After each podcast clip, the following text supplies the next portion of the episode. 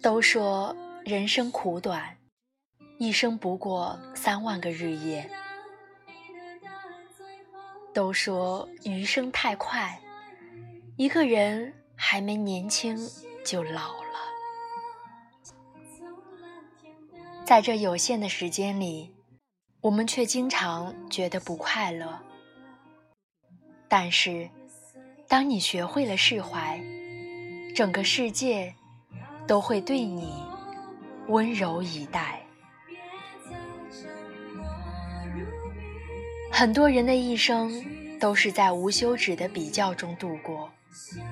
小时候，我们跟别人比成绩；长大后，我们跟别人比财富；到老了，还不忘跟别人比地位。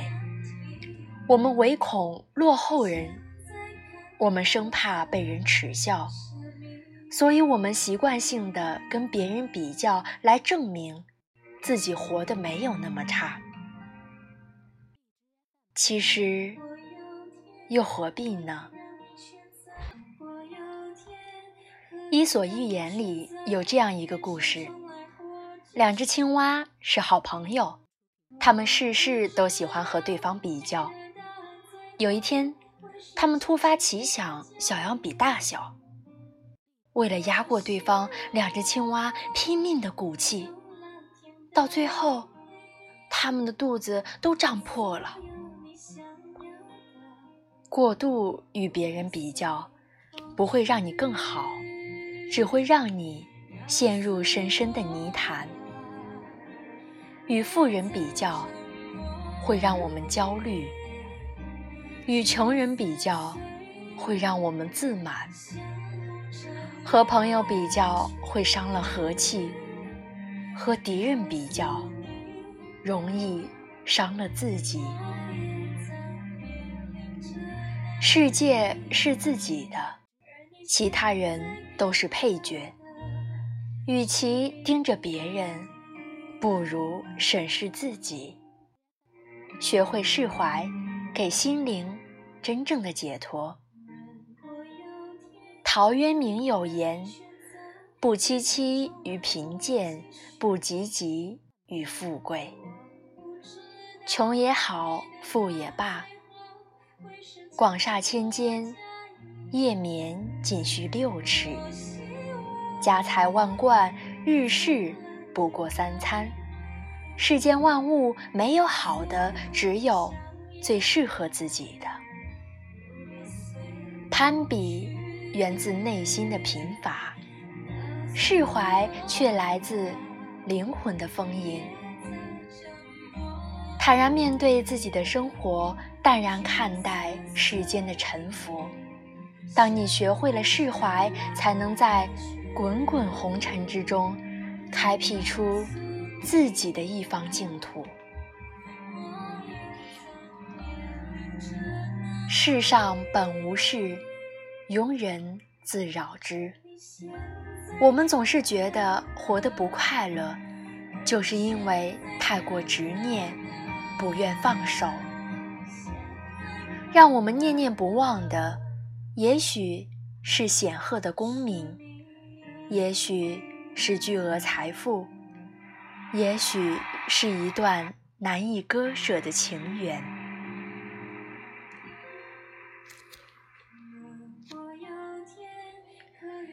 天龙八部》里有一段爱情故事：天山童姥和李秋水是同门师姐妹，两个人同时喜欢上了俊美的无崖子。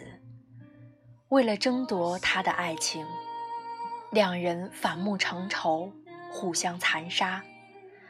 从青葱少女到白发老躯。他们沉溺于对爱情的执念，苦苦斗了几十年，直到最后，他们才得知，无崖子爱的人并不是他们两个人其中之一，而是小师妹。那一瞬间，几十年的不甘、委屈、怨恨喷涌而出，他们终于意识到自己实在是太傻了。为了一个不爱自己的男人，为了一段不属于自己的爱情，他们葬送了大好的花样年华，毁掉了原本一片光明的人生。两人相拥大笑，尽释前嫌，在生命的最后一刻才学会了释怀。这样的释怀。来得太晚太晚了。红颜弹指老，刹那芳华。我们活着的每一天，都是余下的生命中最年轻的一天。没有什么比珍惜当下更重要了。有的东西注定不属于你，有的人注定要远离。与其把时间浪费在纠葛和痛苦上，不如学会释怀、潇洒放手，你的眼前才会豁然开朗。一念放下，万般自在。释怀，不仅是放过别人，更是放过自己。有人说，鱼的记忆只有七秒，七秒之后。他会忘掉所有烦恼，看到一个全新的世界。有时觉得这样也好，记住太多东西，计较太多事情，反而不会快乐。苏东坡才华横溢，有宰相之才，却在新旧两党的夹缝中屡遭打击，一路从天子脚下贬到荒蛮之地。别人都痛不欲生，苏东坡却早已释怀。一贬黄州，他笑了笑；二贬惠州，他笑容不改；三贬儋州，他愈发气定神闲。亲友听说了，跟着他一起快乐；政敌听说了，气得咬牙切齿。林语堂说：“苏东坡的一生是人生的盛宴，在中国历史上，没有人比他更乐于发掘生活的快乐。东坡的快乐不是因为他的才华，而是因为他懂得释怀。过去的功名富贵，不过是一场旧梦，何必留恋？”如今的闲云野鹤、粗茶淡饭，也未尝不是一种幸福。且行且珍惜。每一个懂得释怀的人，都是有福之人。水满则溢，月盈则亏。人生没有十全十美的事，什么都不肯放弃，最后可能一无所有，只有挥别错的。才能和对的相逢。那些活得幸福的人，不是忘记了，而是放下了；不是认怂了，而是看开了；不是糊涂了，而是懂得了。余生太快，很多事情经不起等待。勿。以往之不见，知来者之可追。留给我们浪费的时间，真的已经不多了。